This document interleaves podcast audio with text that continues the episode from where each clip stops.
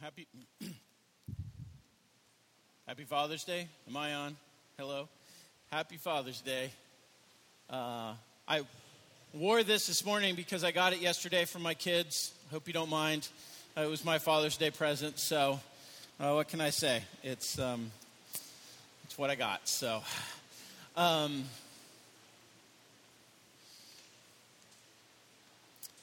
you know, when I was a kid growing up, I discovered somewhere along the way that I was one of those hopeless romantics at times. Uh, this will date me terribly, but I listened to Air Supply and Chicago, and a little later, Celine Dion, a little bit. And uh, I listened, I watched movies like Say Anything and Sleepless in Seattle and I wish Pastor Nick were here to translate that for all of you who are under 35, but um, it's, uh, there's, a, there's a, a lure out there, a vision in our popular culture that there is a love that is everlasting, a love that will lift us up where we belong. There is a love that will capture our hearts and transport us forever into some eternal bliss. And there's something that we long for in that that is right and good. And yet, if you've lived a little bit longer than my 15 years when I was captured by all these things, you realize that love is not always that easy, is it? I think I've told this story before, but it's worth telling again. You may know it. Robertson McQuilkin was the president of Columbia International University, a strong Christian university that sent missionaries all over the world. Near the 20 year mark of his tenure, his wife began to show strange signs of losing her memory or repeating her stories. And it became clear that she was descending into Alzheimer's disease and the effects of it. As she slowly lost her ability to think, to plan, to recognize people, it was his presence that brought her the most peace. She desired so much to be with him, in fact, that she would at times walk from their house, which was a mile away from campus, up to 10 times a day simply to physically be present with her or with him because that was where she found peace and hope. And so, after 22 years, he stepped down from his position and wrote a moving letter and, and a, a powerful testimony of what, what he did. He said, I know that she's happier when I'm with her than when I'm not. It's not that my work is done. There are many plans still on the board, ready to be accomplished. There are many dreams that will be laid aside for this. But she has served me for 40 years. And if I served her for 40 years from this day, I would still be in her debt. And he stepped away from that position to serve her for the next 10 years when she didn't know who he was, when she lost her ability to speak, when he spent day in, day out with this woman who, in terms of their daily interactions, was no longer who she used to be. Love can be hard, can't it? And there's some in our culture who would say it shouldn't be that hard. In fact, there was a leading Christian leader of the day who said, You know what? If that's your situation, I think you're free to divorce her. That's too hard. She's already gone. You can move on and find new love somewhere. But that's not the love that we actually see in the scriptures. Pastor Greg last week, as he preached on 1 Corinthians 13, 4 through 7, talked about how love is tender and how love is truthful. And finally, about how love is tenacious, how it holds on and presses on. And maybe there are moments when you think, I can rise to the occasion, I can do the heroic, loving, sacrificial thing.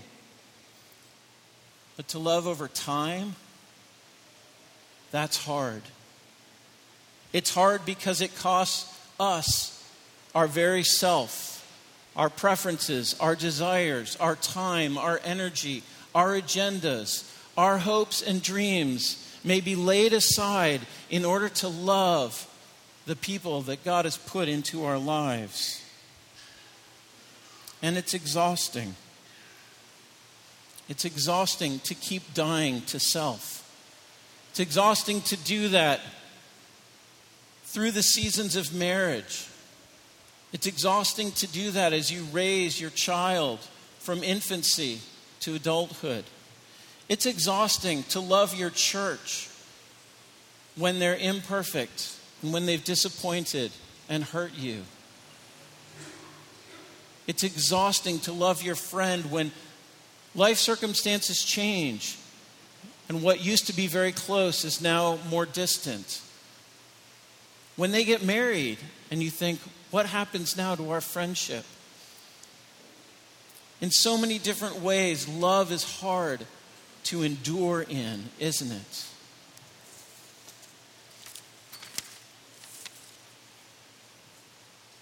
The Corinthian church struggled with this. They wanted love to be something that gave them return. They wanted their service that they would say would be done in love to re- re- result in something for them where they could see a tangible result in a short period of time. I wonder if we do that too.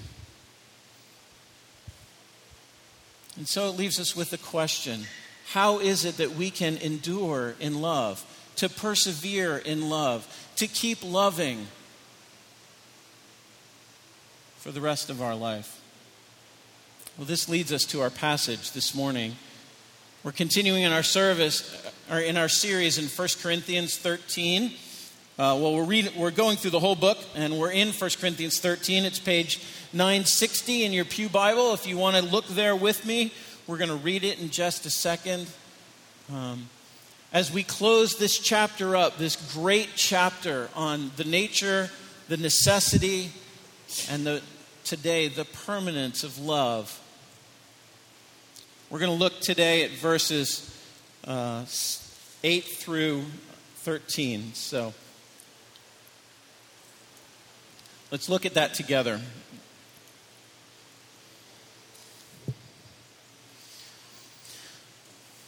Love never ends. As for prophecies, they will pass away. As for tongues, they will cease. As for knowledge, it will pass away. For we know in part, and we prophesy in part. But when the perfect comes, the partial will pass away. When I was a child, I spoke like a child. I thought like a child. I reasoned like a child. When I became a man, I gave up childish ways. For now we see in a mirror dimly, but then face to face. Now I know in part, then I shall know fully, even as I have been fully known. So now faith, hope, and love abide, these three. But the greatest of these is love. Please pray with me. Lord, we thank you for your word, and we thank you that in it you have spoken to us. You have spoken with clarity and with timeless truth. Lord, I pray today that you administer to our hearts. That, Lord, we would be ready to receive with soft hearts what you have to say to us this morning. We pray, Lord, that you administer to our minds, that we would know and understand and think rightly about you who you are and what it is that you have called us to in Christ. God, I pray that as we uh, look into this passage this morning, that you would enable me to speak your words. And Lord, that we all would be taught by you and by your Spirit this morning. We pray this in Jesus' name. Amen. Amen. The fundamental idea that I want you to go away with this morning, the principle that Paul is presenting in this passage is this that we can endure in love because God has made love eternal. We That sounds really cheesy, doesn't it? It kind of sounds like a Hallmark card. But it's, I hope you, we will see by the end that it's much more significant than that. That we can persevere in love because God Himself has made love an eternal thing. So we're going to look at this passage. We're just going to walk through it. The principle is introduced in verses 8 through 10. The principle is illustrated in verses 11 and 12. And then the principle is brought home in verses 12 and 13. So that's what we're going to do. If you're following along with notes, there's your outline. First of all, the principle God has made love forever, introduced in verses 8 through 10. Look again with me at the passage. And as we look at it, remember that the Corinthian, uh, in this letter, Paul has been talking in this section in 1 Corinthians 12 through 14. He's talking about how do we gather together? What does it look like for Christians to gather together for worship?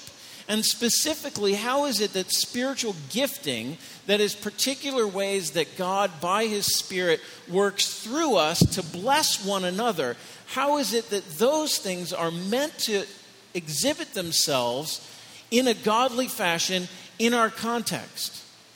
And at the center of it, as we've said before, is this chapter on love.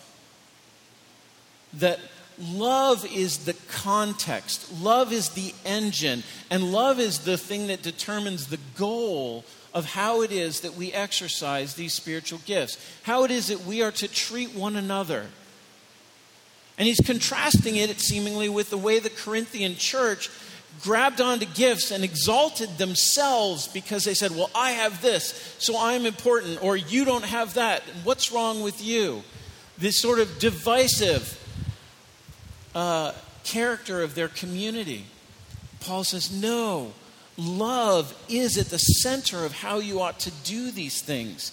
And we've seen that in verses 1 through 3, it said, It doesn't matter what you do, if you don't have love, there is no benefit for you in it. There is nothing to puff yourself up in it. And then in verses 4 through 7, as I said earlier, we saw the, the nature of love. That love as a, as a self giving for the good of another is tender and is truthful and is tenacious. And Paul starts here again by beginning to transition out of what seems like an almost esoteric discussion of love back to his topic of gifts. So we see in 8 through 10 a contrast, don't we? He says, Love never ends, but and then he begins to talk about the gifts. And he says, Do you see what he does? He says, There are three gifts he picks on. He says, As for prophecy, it will pass away. Right? And prophecy, as we'll see in chapter 14, is the thing that Paul's going to say may be the most beneficial for the gathered congregation in terms of spiritual gifting. He's going to say, This is the one I really want you to do well. He says, But you know what? It's going to pass away. And then he says, And you know what else is going to pass away? Tongues will, will cease. Knowledge will pass away. These spiritual gifts that are word based gifts that are meant to help the, the gathered congregation increase in their knowledge of God and their understanding of God. And Paul says, None of these things will last forever. Love will, the gifts will not. Why is that? Look with me at verse 10. Nope, 9. Verse 9. For we know in part, and we prophesy in part. But when the perfect comes, the partial will pass away. Now, what does he mean by in part by this? I think what he means is that there is this growing, it actually could be translated part by part or bit by bit, is how we would say it today. For we know bit by bit, a little more. He's not saying we don't know anything or we're, we're destined to ignorance. But what he does say is that these things, we may have incremental growth in our knowledge of God through the exercise of these gifts, and yet it will always be insufficient it will never reach to the fullness or the perfection or the completeness of what of, what they're destined to do, which is that we would know God fully. He says, But there will be a day when that will come. There will be a day when the perfect will come. And when it will, these imperfect means, these partial means that are not bad in and of themselves. Paul is not denigrating them. He's simply saying they're not going to last forever because they're pointing to something else. They will become obsolete. As one commentator put it, at the coming of Christ, the final purpose of God's saving work in Christ will have been reached. At that point, those gifts now necessary for the building up of the church in the present age will disappear because the complete will have come. To cite Barth's marvelous in- imagery, because the sun rises, all other lights are extinguished. Isn't that a beautiful picture? Your flashlights and your candles that you're holding out in the darkness of this partial knowledge when the sun arises, will suddenly be no longer necessary because all the light that you ever could have wanted is abundantly yours. And when Christ comes and finishes his work, when he establishes fully his kingdom, and we'll see later more about what this means, these gifts are no longer necessary. They simply become overcome. They're overcome by what God will do. Now, let me address for just a minute, and I want to do this with all humility and gentleness. There are some who have read these passages through particular lenses. They have thought that the perfection that is to come is not the future coming of Christ and the full establishment of his kingdom, but at some point they saw that Paul was looking ahead to something different, to the perfection of the church as it established itself ecclesiologically and organizationally. Or some see it as the perfect is the coming of the scriptures and the writing of the scriptures, such that when those things came, then suddenly these gifts would pass away and would no longer be necessary. This is an argument that would say that these gifts of prophecy and tongues and knowledge are no longer valid in the church today. Let me just say humbly that I think that it misses the flow of thought to say it that strongly. I believe that this passage and what we'll see, what we have seen already in chapter 12 and what we will see in chapter 14 is arguing that these gifts are meant to be a part of church life today. And Paul's going to give very specific instructions on how they can be good and profitable. And let me acknowledge that there are many ways in which, under the name of these gifts, people have done all sorts of really crazy things that have very little to do with the gospel or the kingdom. And especially because they've often lacked the love that Paul is emphasizing here. But I think it's a mistake to read this, these verses to suggest that these gifts have ceased. I think that they, properly expressed, are meant to be an ongoing part of the partial, bit by bit growth of the church in their knowledge of God in this present age while we yet await that future age, which, as we'll see later, will bring a place where we will know fully just as we are fully known. So Paul says, these gifts are like signposts. They are pointing to a knowledge that is yet to come. And he's contrasting it with love because the love that he's expounding upon and commending to us, that love is not a signpost to something else, it is a foretaste. It is, it is in continuity with what will happen in the future. So that's what he's that's the explanation that he's trying to give. Love is permanent and these sign things, these things that you are t- taking hold of and making so important, they are ultimately temporary and not eternal. And then he goes on in the next couple of verses and he gives some great illustrations. some pictures. Look with me again at verses 11 and 12. Uh, let's read this together. Woo! Here we go. Got to get my spectacles back on. When I was a child, I spoke like a child, I thought like a child, I reasoned like a child. When I became a man, I gave up childish ways. I love it when Paul gives us these really clear analogies, but it always raises the question what is he actually talking about? Some people have read this, and particularly in light of, if you go back to 1 Corinthians 3, Paul uses the, the picture of infancy as a sign of spiritual immaturity. And so he, he picks that, back then he says, to be like an infant or to be like a child is to be immature. Uh, and in a derogatory, or in a, in a negative sense, to lack the maturity that you ought to have. Some people have read that into this and think that Paul is talking about the immaturity of the Corinthian church, but that the maturity would be a, a different kind of exercise that they could do in this age. But again, I think that's missing the point. I think what Paul is saying is when I was a child, I did the things that children do. There's nothing wrong with that. Because that's what they do, that's what it means to be a child. But then I grew up and I became an adult. And I didn't continue in the childish ways because that's no longer the season that I'm in.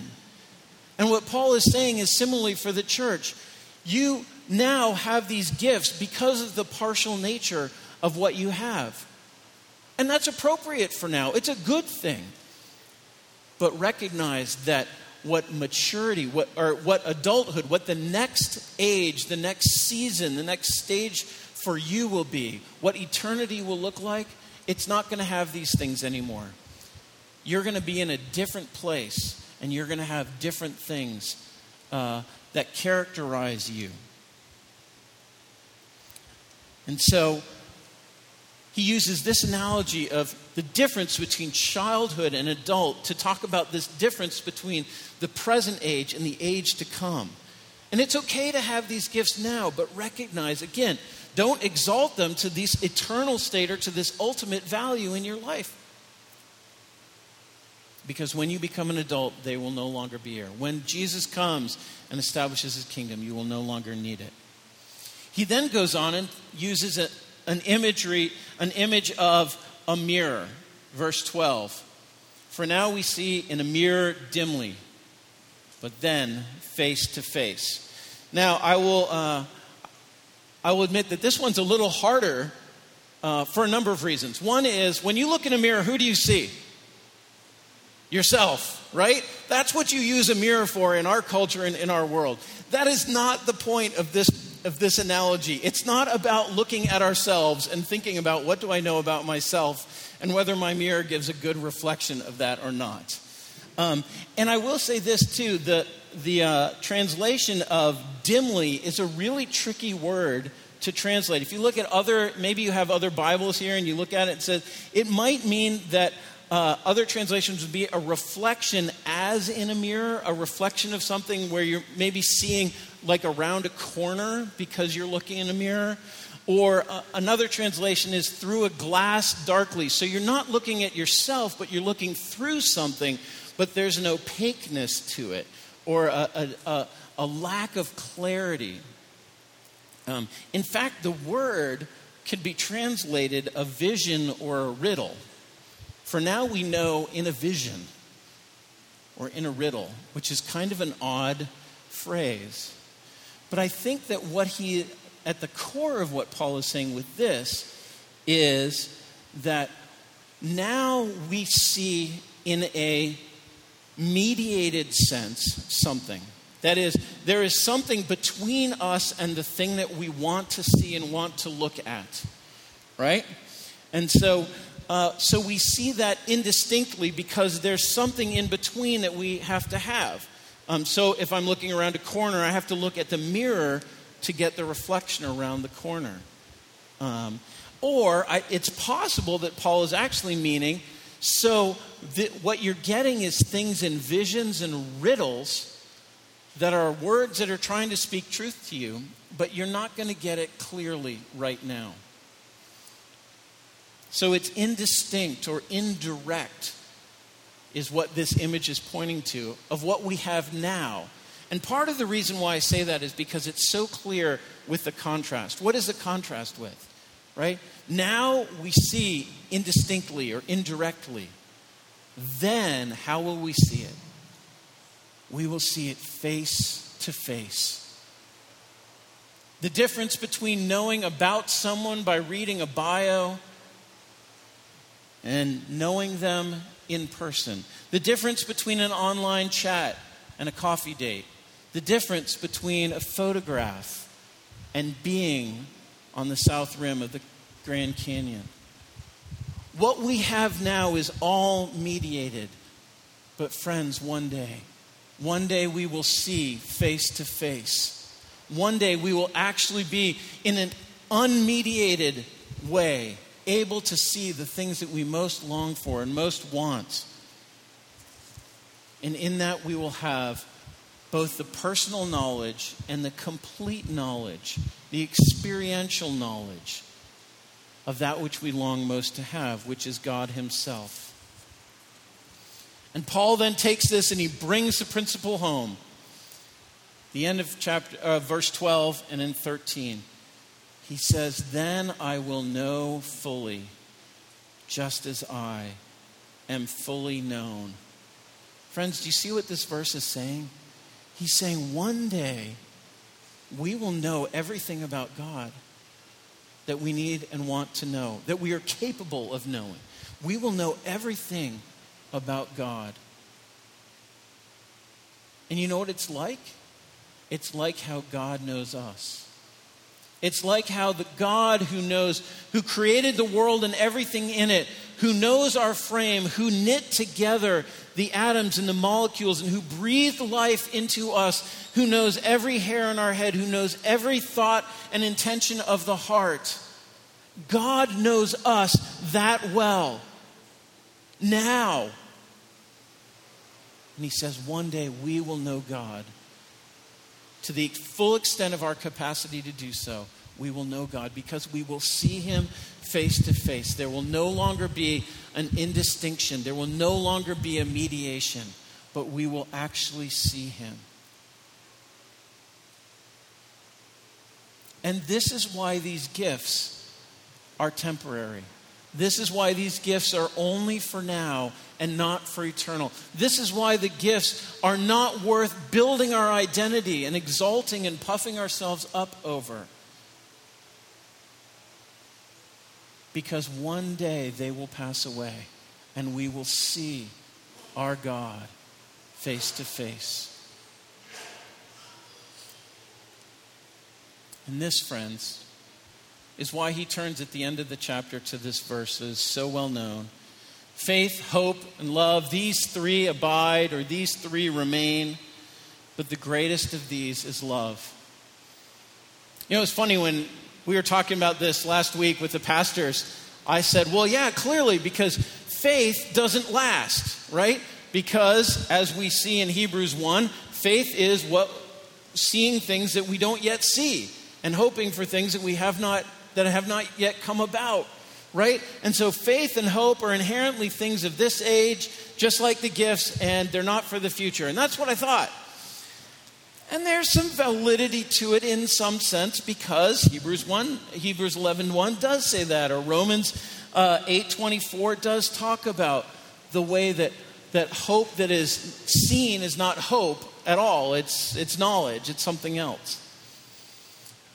But as I read through this passage again and as I thought about it, that's not actually Paul's point in saying these three remain. What he's going to is he's reminding the Corinthians of the very foundation of their faith. Faith, hope, and love is almost shorthand for Paul to the very core of what it is to be a Christian. It is to believe that Jesus died on the cross for our sin and to entrust our eternal salvation to that. It is to hope that because of that, we who have been forgiven of our sin will be raised to new and eternal life with Jesus. And that this life is not all there is, and we are not abandoned to the grave, but that Jesus will raise us with him. Faith, hope, and love. And love, which is the beginning and the end of this work of salvation. God, who has loved us and God who has called us in love to love the world.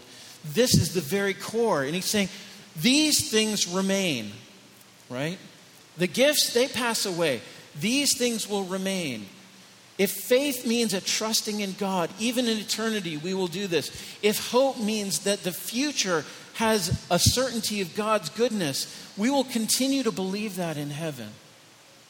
So he says, These things remain, but the greatest of these is love. Think about it, friends. How wonderful this is. What is the greatest commandment? To love the Lord your God with all your heart and all your mind and all your soul and all your strength. And the second one is like it to love your neighbor as yourself. Love is the very shape of our Christian life. Love is at the very center of our salvation. Romans 5 8. God demonstrated his love for us in this while we were yet sinners, Christ died for us. Friends, we can we can fight hard against the mushiness and the sentimentality and the the emptiness of air supply and the craziness of our culture in terms of what love really means. But let us not forsake the centrality of love in the kingdom of God. God so loved the world that he gave his only Son, that whoever believes in him should not perish, but have eternal life. The work that God has done has been done in love. It is an overflow of his fatherly care for his creation. It is the overflow of his kingly care for his people. He has shown his love by sending his son Jesus to die on that cross and to rise from the dead so that we who were dead in our sins, who were alienated and outside of love, can be brought in He has shown love that is giving, and love that is costly, and love that is enduring to us in our salvation. The very things that we struggle to do, He has done for us in our salvation. But, friends, the greatest of these is love, not only because it's the shape of the Christian life, not only because it is the, the very engine of our salvation but because God Himself is love.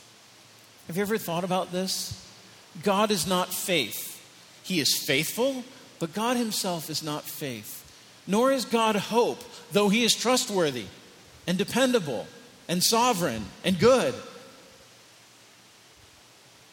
But the Bible says, the Bible actually says that God is spirit, God is light, and God is love. Those are three things it says God is essentially.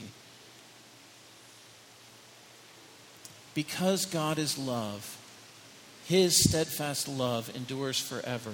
Because God is love, everything that he has done, from the nature of his relationship within the Trinity before the creation of the world, to the very act of creation, to his patience with a fallen world that has rebelled and rejected him, to his act of salvation, to reaching into it, to his patient kindness and not bringing justice and ending this world, but continuing to, to endure in loving, as he showed in the book of Hosea, this love for a wayward people in a wayward world.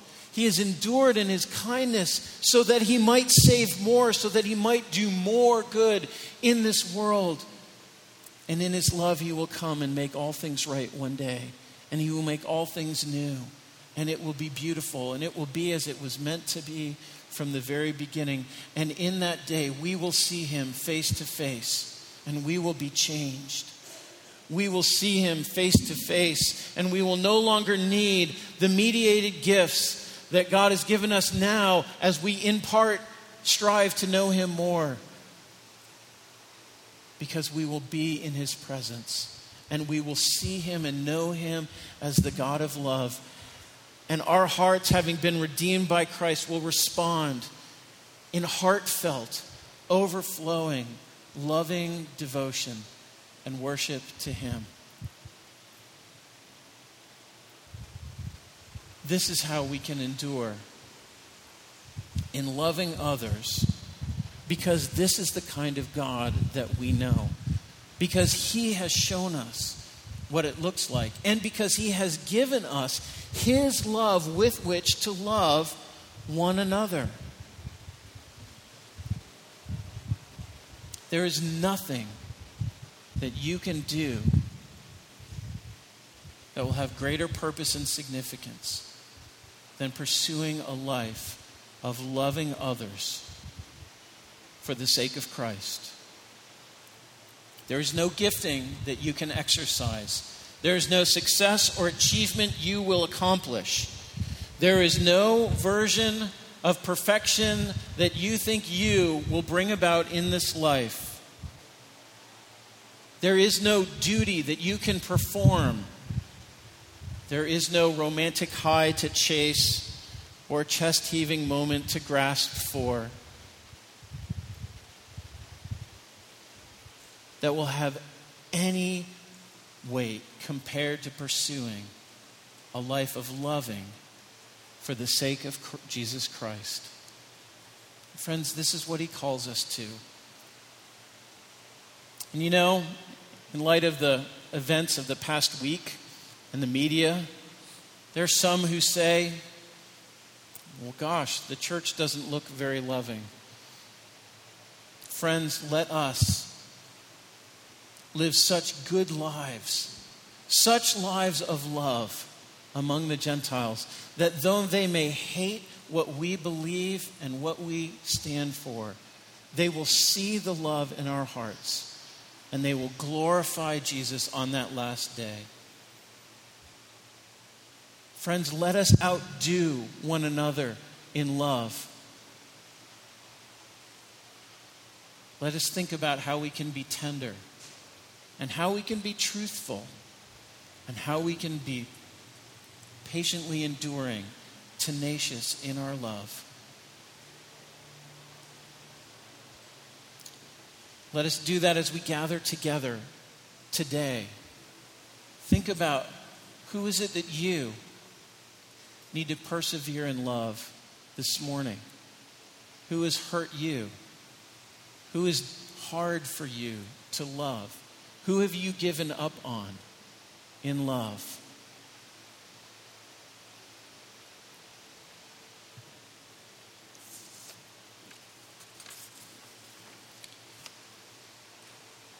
Writer John puts it this way Beloved, let us love one another, for love is of God. And whoever loves has been born of God and knows God. Anyone who does not love does not know God, because God is love. In this, the love of God was made manifest among us, that God sent his only Son into the world so that we might live through him. In this is love, not that we have loved God, but that he loved us and sent his Son to be the propitiation for our sins. Beloved, if God so loved us, we also ought to love one another. No one has seen has ever seen God. If we love one another, God abides in us, and his love is perfected in us. 1 John chapter 4 verses 7 through 12. Let's pray.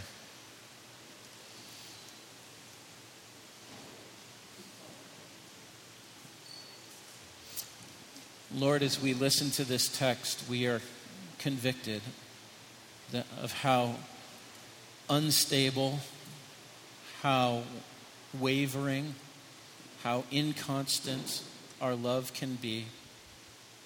Though we may rise to occasions in heroic action, Lord, how hard it is for us to love over and over and over again. How hard it is for us to die to self and to all the things that come to our ego and to our uh, self understanding Lord, to die to those things so that we might truly love others for your sake, to seek their good as you define it. Lord, we confess as well that there are times when we are confused, uncertain as to how to do that. Lord, we praise you that you are the God of love who will help us in those moments. Oh, Lord, have mercy on us. And Lord, minister to us a knowledge of your love so that we may, in turn, be people of love because love is forever. We pray this in Jesus' name. Amen.